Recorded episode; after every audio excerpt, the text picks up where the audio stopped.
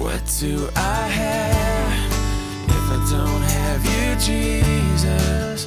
What in this life could mean anymore? You are my rock, you are my glory, you are the lifter of my head. I wish I had great faith, you know, like Peter who walked out of the boat onto the crashing waves. What a, what a man, huh? David, you faced a giant with a slingshot and a stone. You know, think about the, the thousands of warriors, tens of thousands, all shaken in their boots, wanting, wanting to do something for the kingdom of God, but didn't have the strength to do it. You know, and I'm thinking, man, I, I want that kind of faith. You know, I, I think of Samson, who we're going to speak about this morning, who took, a, a, you know, a, a, jawbone from a donkey and defeated an army of a thousand men. That's great faith. I, I, I just admired him. Did, did you know that he is written in that, that amazing book called Hebrews, in that chapter of the Hall of Faith? Let's begin there in Hebrews chapter 11, and then we'll move over into Judges. And it's on the board if you don't want to move there. Uh, Hebrews chapter 11, verse 32 through 34, it says, What more shall I say? I do not have time to tell about Gideon, Barak, and Samson. There's our guy. He's right in between Abraham and David as a man of faith.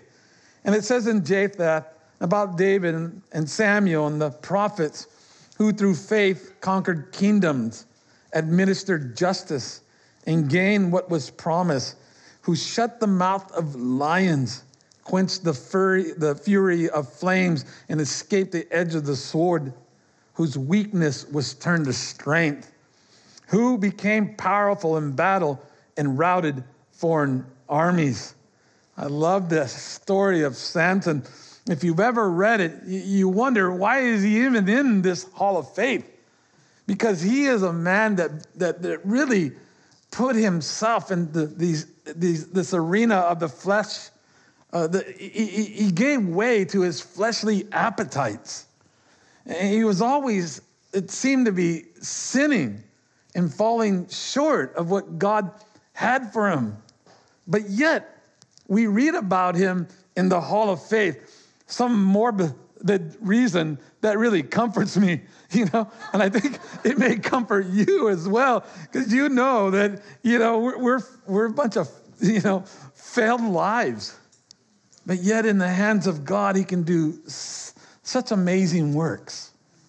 And when I read this, I, I'm so, you know, comforted. Samson was a giant man of the faith, but failed in his spiritual life. And yet, I, you know, I see him recorded in this hall of faith, and it really comforts me. The Bible tells us that faith comes from hearing, and hearing from the Word of God, Romans 10 17.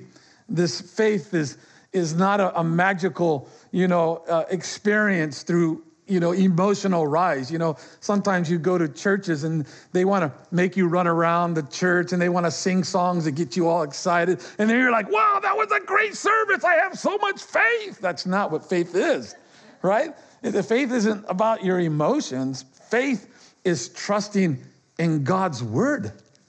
Faith comes from hearing, hearing comes from God's word, putting your trust in his promises. In fact, that's what caused me to go out into the mission field to go therefore and make disciples and baptize them in the name of the Father, Son, and the Holy Ghost. So, based on God's word and based on his promise, I went out on the adventure of faith. And that's, you know, and God kept me secure. And I and I really believe that God had me secure until it was time to go home or come back to Santa Rosa, you know. But it was his word that I moved out upon.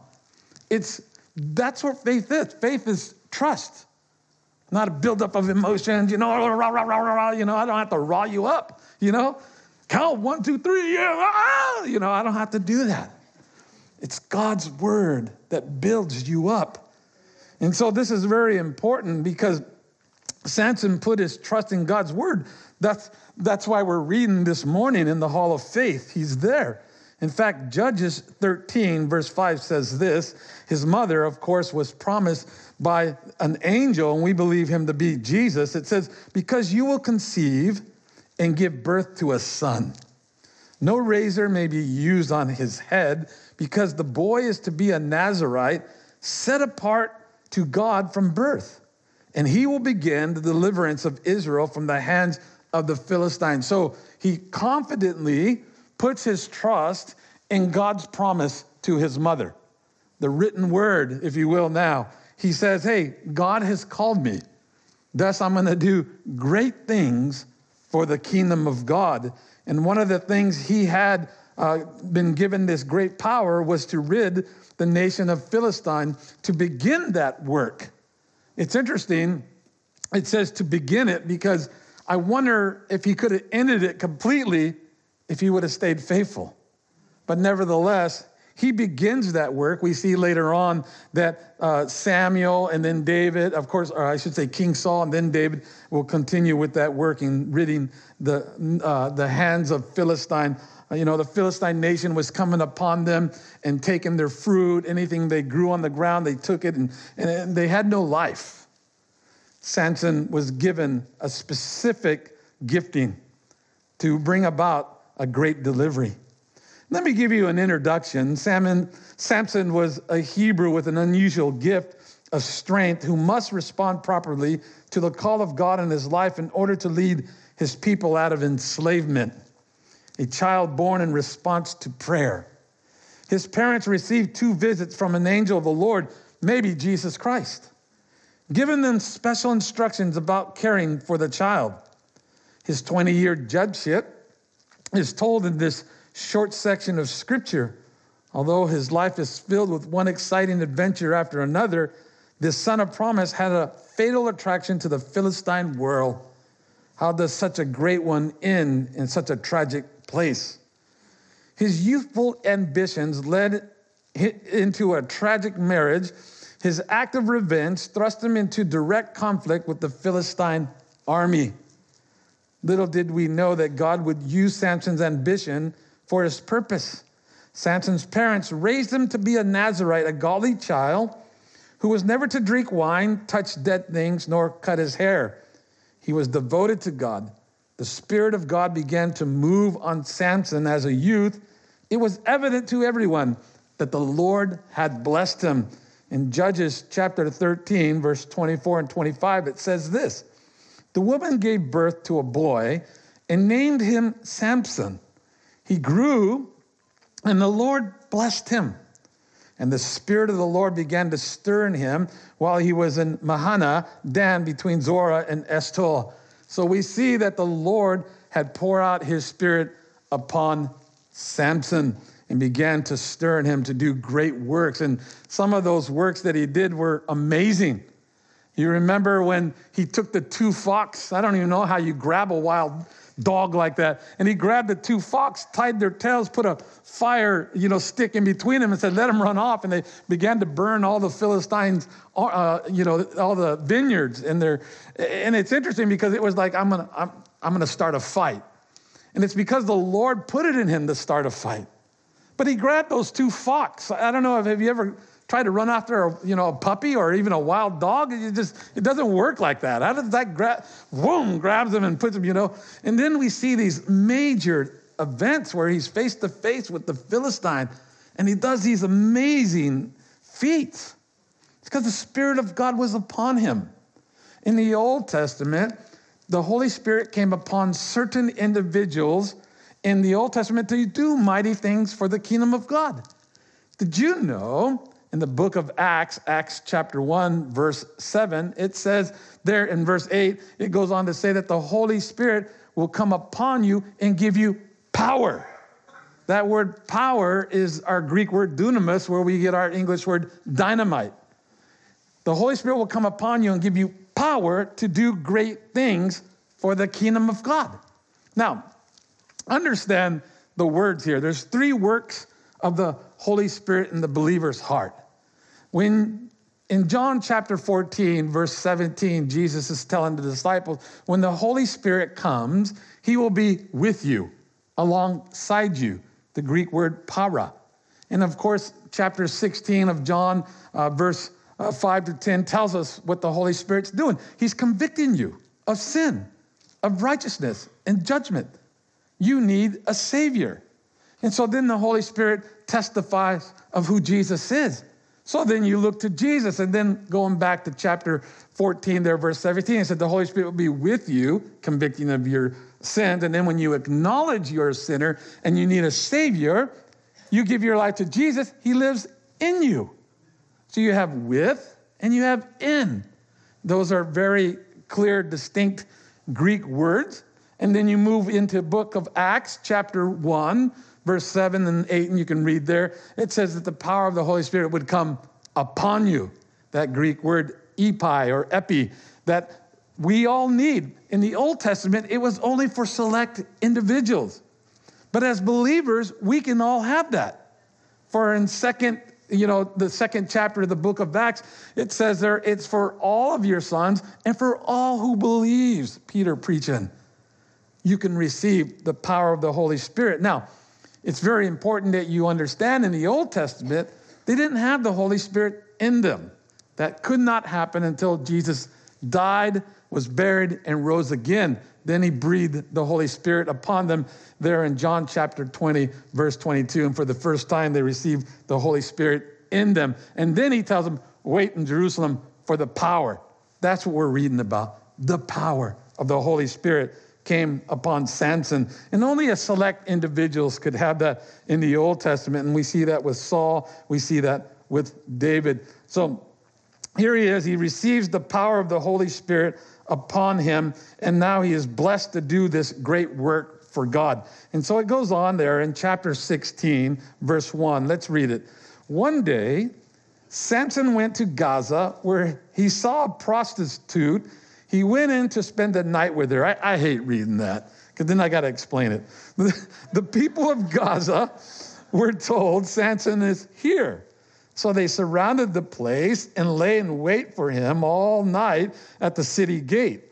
They made no move during the night, saying, At dawn we will kill him. But Samson laid there only until midnight of the uh, middle of the night.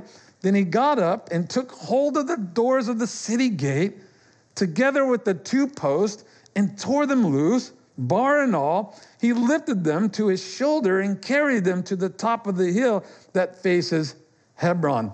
And so we see this man who was renowned for his strength will be brought to his knees because he couldn't harness his own fleshly desire. This is the problem with Samson. And may I submit to you that maybe many of us, that we are given over to our fleshy desires. Now, Romans 6 says that the power of sin has made it's rendered powerless over your life. So then what causes us to sin? It's the memory. It's our flesh. It's the taste buds, it's the smell, it's the hearing, it's the touching. Oh, you know, those things haunt us if we allow it. And then it brings us back into sin. Galatians chapter 5 tells us we're in a battle. Who we give our lives to will dominate us. If we give our lives to the fleshly desires, then that will dominate us and it gets worse and you become blinded by sin. But if you give yourself to the Spirit of God and His Word, then you become fruitful and you live a peaceful life being led by God Almighty. So there's a battle that takes place. Have you ever heard where Jesus says, pick up your cross and follow me daily? That's daily. You get up in the morning, you're like, oh, flesh, get down, you know, and stay down. In fact, Paul says in Romans, he says, reckon the old man dead, right? That's the flesh. God has given you victory, but you have this remembrance. And by the way, it doesn't go away until you die, right? It's there. Don't give in to him. Don't give in to the old flesh. Don't give in to the memories. And don't they haunt you? You know, even the smell comes into your senses like, whew, what was that? You know, and, it just starts arousing your flesh and you start going back to days of old, right? Take that. and hold it, hold it captive, captive and push it down out of your thoughts and in your mind and say, I'm going to be a servant of God and live for Him. So, this is what's happening to him. He's given way, and of course, his vice is women. You know, and, and you know, whatever you grew up with is always going to be a temptation before you because it's there in your memory. And what is it that has captured your thoughts? What is it that dominates your, your very mind? Those are things that you're going to have to capture and throw down for the rest of your life. And I just praise God that every now and then He just takes it completely out and you never have to think about it. Pray for that, my friends. Amen. Let's continue in verse 4. So, I, you know, he, he, he sees this prostitute, he goes to her, and then he does this great work, right? He, he, he, you know, they want to kill him, and so they surround him and they're waiting for the morning. But he comes up in the middle of the night and he takes the gate, gate post and the foundation and he lifts it up and he goes up the mountain. And that alone brought fear to them all. And they're like, Ooh, we're not going to attack him, man. That, that is power. That's an anointing. And that anointing came from God. And so, listen on, it continues in verse 4. Sometime later, he fell in love with a woman in the valley of Sorek whose name was Delilah. We all recognize that name in this story. The rulers of the Philistine went to her and said, See if you can lure him into showing you the secret of his great strength and how we can overcome him so we may tie him up and subdue him. Each one of us will give you 1,100 shekels of silver. So Delilah said to Samson, Tell me the secret of your great strength and how you can be tied up and subdued. Samson answered her, If anyone ties me with seven fresh bowstrings that have not been dried, I'll become weak as other men. Then the rulers of the Philistine brought her seven fresh bowstrings that had not been dried, and she tied him with them. With men hidden in the room, she called to him, Samson, the Philistines are upon you. But he snapped the bowstring as easily as a piece of string snaps when it comes close to a fire. So the secret of his strength was not discovered. So in our text here in verse 4, it says that after it happened, he loved a woman in the valley of Sorek. He loved a woman? This guy. We aren't told. We aren't told anything about Samson's youth. Scriptural documentation of Samson's life jumps from the birth to his infatuation with beautiful Philistine women. Old Testament law forbade intermarrying with a person who was not a Jew. Deuteronomy chapter 7, verse 3 4, you know, he wanted them to be set apart. He knew that God knew that if they were to chase after these women, these women would lead them to these foreign gods. By the way, that did occur when they were coming out of the nation of uh, Egypt. And so we saw that in the wilderness. It says this, this command is repeated in the New Testament for us in Second Corinthians 6 14. As for believers, let's read that. Do not, see, is it up there? Uh, it says there, do not be yoked together with unbelievers. For what do righteousness and wickedness have in common, or what fellowship can light have with darkness? So we're told in the scriptures, as Christians, we ought not to go with non believers. The reason is very obvious. You want to take your kids to church, they want to take them to the synagogue of Satan. you know, they, they, they want to teach them how to drink, you know, alcohol, and you're trying to give them purity. It's, it's there. And there's a battle that will take place. And so he says, hey, if you're a believer, marry a believer. And so it still cries out today. So here, Samson was drawn away by the Philistine world. We must be careful about what claims our attention and dominates our thought life.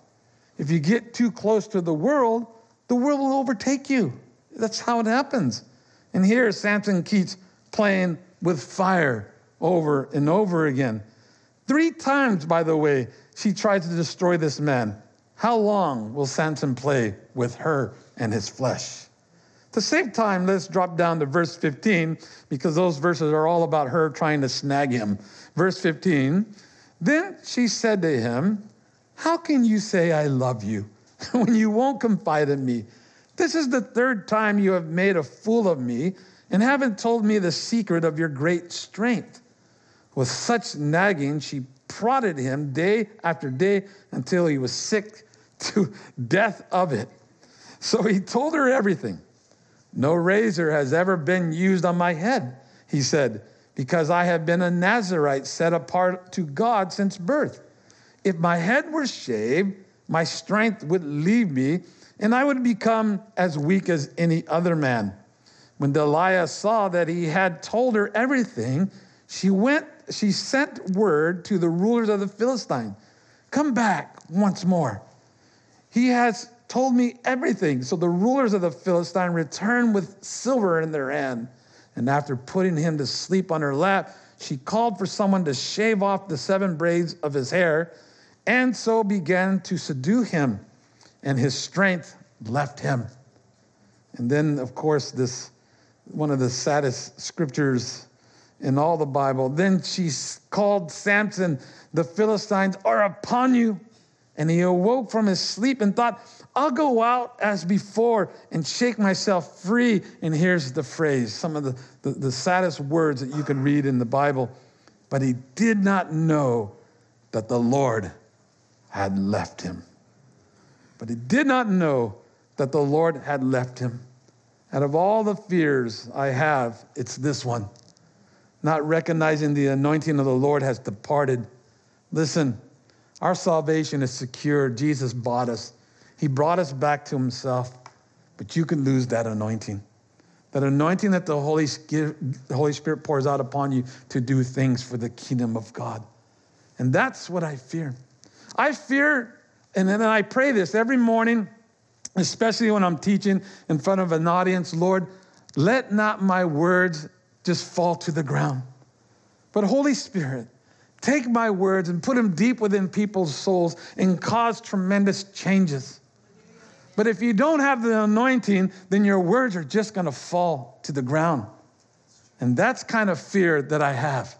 Lord, let not you, not, let not that anointing depart from me. This is what David prayed in Psalms 51, verse 11 Do not cast me from your presence or take your Holy Spirit from me.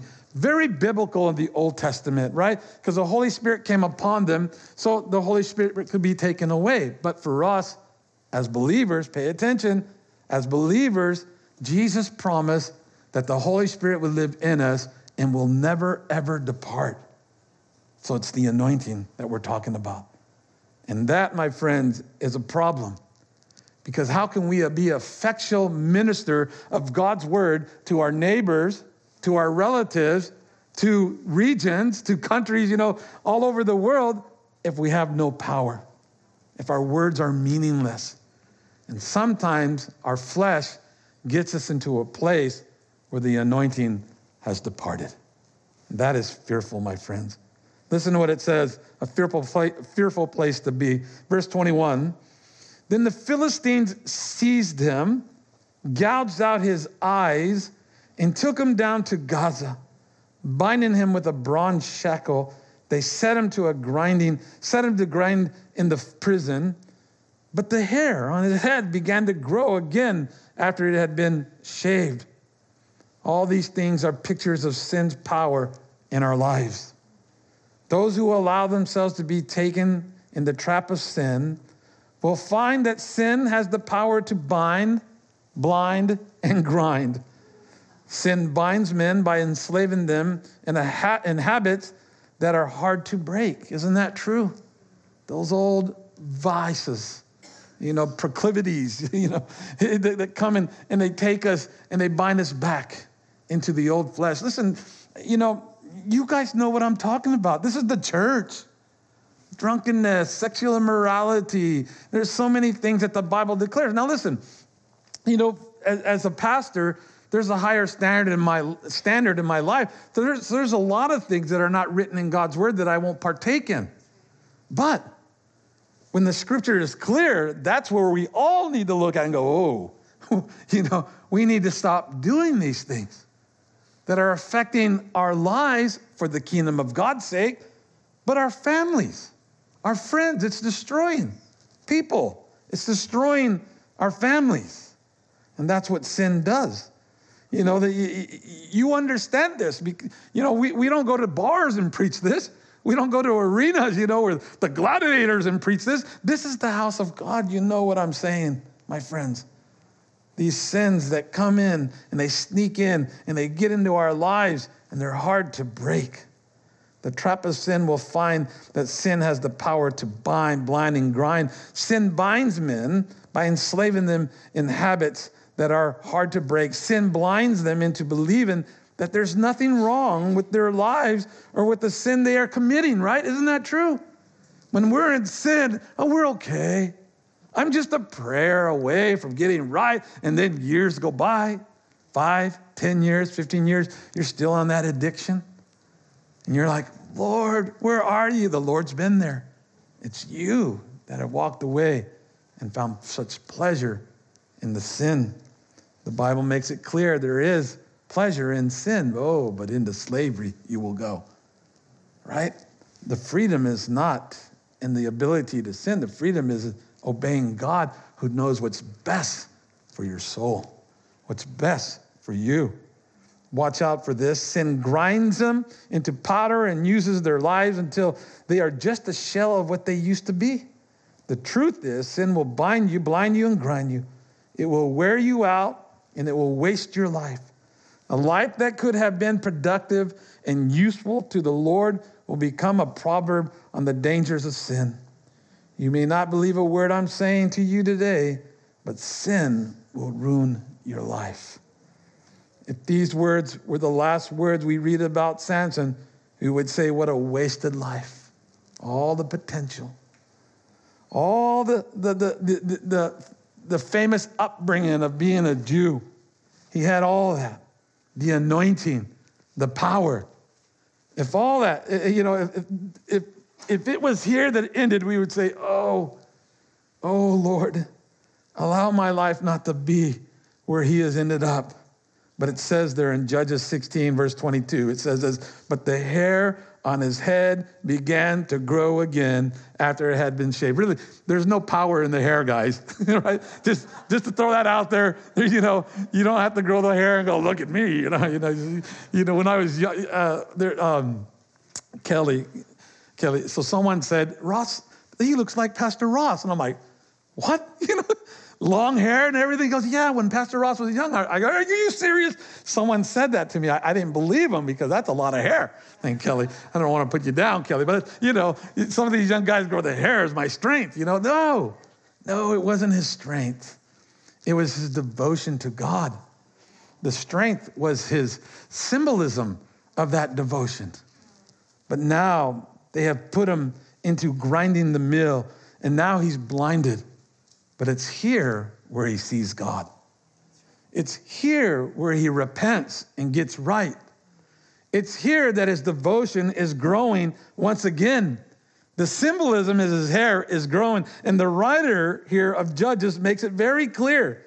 But the hair on his head began to grow. Woo. You know, be careful because, you know, this is, this is awesome. I love it because Psalms 51 17 says this The sacrifice of God are a broken spirit, a broken and contrite heart, God will not despise.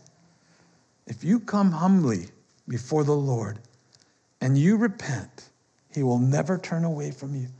No matter where you've been, no matter what you've done, He will forgive you.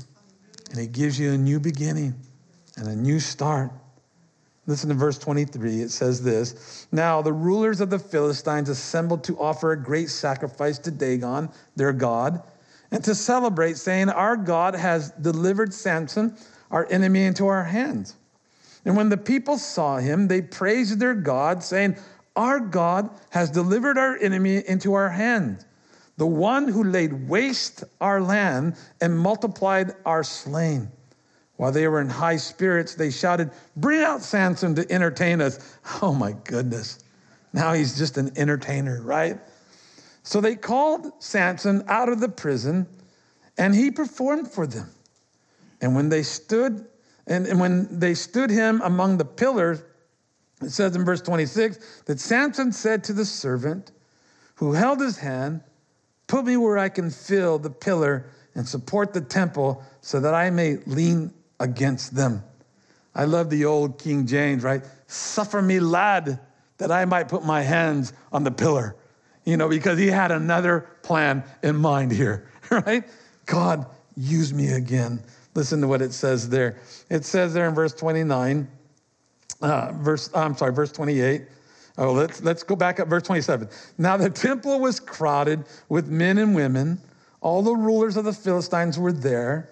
And on the roof, there were about 3,000 men and women watching Samson perform, not counting all the ones below. Then Samson prayed to the Lord. And I love this prayer. Oh, sovereign Lord, remember me. Oh, God, please strengthen me just once more.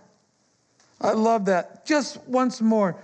And let me, with one blow, get revenge on the Philistine for my two eyes. Then Samson reached towards the two central pillars on which the temple stood, bracing himself against them, his right hand on the one and his left hand on the other. And Samson said, Let me die with the Philistines. Then he pushed with all his might, and down came the temple on the rulers and all the people in it. Thus, notice this, thus he killed many more when he died than while he lived. That's the calling that God brought him to. The Philistine Lord called for Samson to make sport for them. This grand warrior of yesterday, now blind and broken, is led by a child into the courts of the enemy.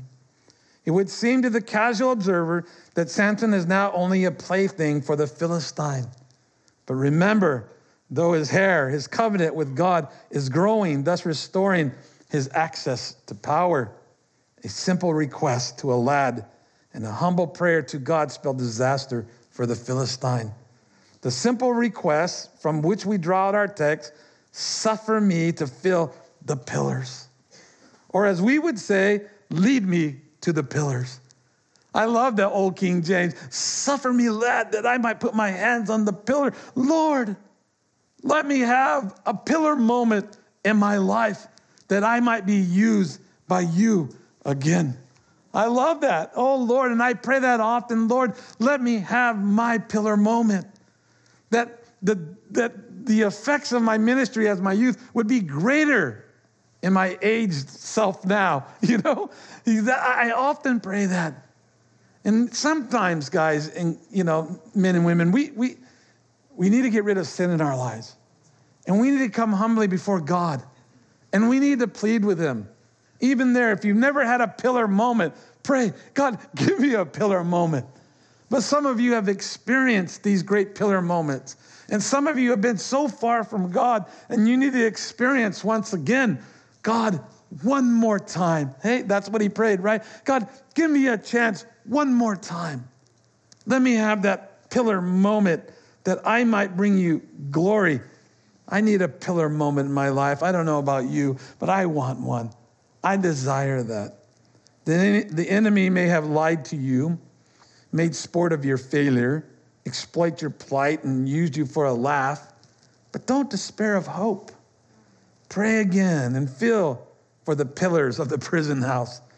You can recover your promise and find revival for the things you may have lost. The latter end of your experience can be greater than all you've known before. With your heart, touch God, and with your hand, touch the pillar, and bow yourself in an expectation of complete restoration and victory. Amen? We need that. Finally, finally, you can't overestimate the grace and mercy of God. Oh my goodness. This, this, chapter you know 11 of hebrew reminds me of that when i see samson's name written in there i'm so comforted lord even as he fleshed out you used him lord and i know you can use us i know that lord that you can forgive us instantly and give us victory over our flesh that we might be used by you powerfully to bring you glory lord i know that will you do that don't, us, don't overestimate the grace and mercy of God. Samson remembered the graciousness of God. He knew that God could still use him. Samson believed God could use whatever time he had left, and he was right. Yes, Samson believed God could use him no matter how he had failed. From the pit of despair, Samson prayed in the simple prayer, he asked God to strengthen him one more time. Oh, there's so many here that need to come to God and come humbly and say, God, one more time. Amen. Oh man, I, I don't know about you, but for me, in my latter years, you know, I, I know I'm not older than some of you, but I'm not younger than some, you know. in my latter days, you know, I, I want to be used by God more. And you know, and, and, and yeah, our flesh gets in the way. And yeah, my flesh gets in the way. But I know this that where sin abounds, grace abounds much more. Amen. God wants to take you in and use you powerful, powerfully for his kingdom. I think of all the great adventures that I got to be a part of. I, I, there's this one that just always in my mind. This man asked me to come and share at his at his gathering, you know, and he said, uh, "Come and share at our gathering." My wife and I went, and when we got there, we didn't expect to see 8,000 people coming there, and we're like, in my heart, I don't want to go out. God, can I play sick? Can I, I want to play sick? Because I, you know, my heart's coming out of my chest, and you know, and uh, and my wife, she's like, "Come on, Bond, get get manly, get up there." You know, my my wife, she's such an edifier, you know, and I'm like, "Oh my goodness!" I get up there, and I preach the gospel because the gospel is the power of God to salvation. God takes His word, goes deep within souls, and so many people gave their lives to Jesus. It was a powerful work of His grace. And that stands out so, so much to my, you know, it, it, there's many things, but that one was really huge. And I think this Lord, use me one more time. Use me here in Santa Rosa. Use me here in America, Lord. We've seen great revivals start in LA. Why not here, Northern California? And why not with you? Huh? Amen? Why not start with you? And all we have to do is come before the Lord, bow our hearts humbly, and say, Here I am, Lord. I'm a mess. I'm a mess. And I need you to come in and take what I am and radically change me. And that's the work of the Holy Spirit. He comes inside the soul and he begins to do that transformation. Really, listen, guys, your body expresses what's happening in your soul. If bad things are coming in your mouth, out of your mouth, and bad habits, it's what's taking place in your soul. So when Jesus goes in there and begins to change it, then things begin to show outwardly what's taking place inwardly. And that's where the help comes. Yeah, are you wrestling with sin? This is where Jesus comes in. And he begins to come in and gives us that unction, that help. He goes, I'm going to do it for you because I know how weak you are. And I love that because I am weak indeed but it's the power of Jesus Christ and the blood bought vessel that I am comes in there and transforms me, transforms me and begins to allow me to show outwardly. And that's what God wants to do for you. Are you weak? Are you brokenhearted? Are you in this vices that, that man has, the devil has set up for you? God wants to deliver you. Amen? Amen. Let's pray. Father, we come before you in Jesus' name. Lord, reading this amazing story of this man, Samson, who seemed to be driven by his fleshly appetites, but here he trusted in your word and in your power and in your presence. We want that, Lord. We desire that. I pray by the power of your Holy Spirit that you would overtake our lives. Lord, that you would have that effectual work in us that we might bring you glory. I pray, Holy Spirit, take us to heights that we've never been. One more time, Lord, will you use us? And for those that haven't been used, Lord, will they have their pillar moments, Lord? Use them mightily for your glory, Lord. Thank you, Jesus. Thank you for your beautiful work of grace in our lives. In Jesus' name, amen. You've been listening to the Rocks Podcast. Our regular services are held on Sunday mornings at 8:30 and 10:30 a.m. in Santa Rosa, California. If you'd like to learn more, please visit our website at cctherock.org.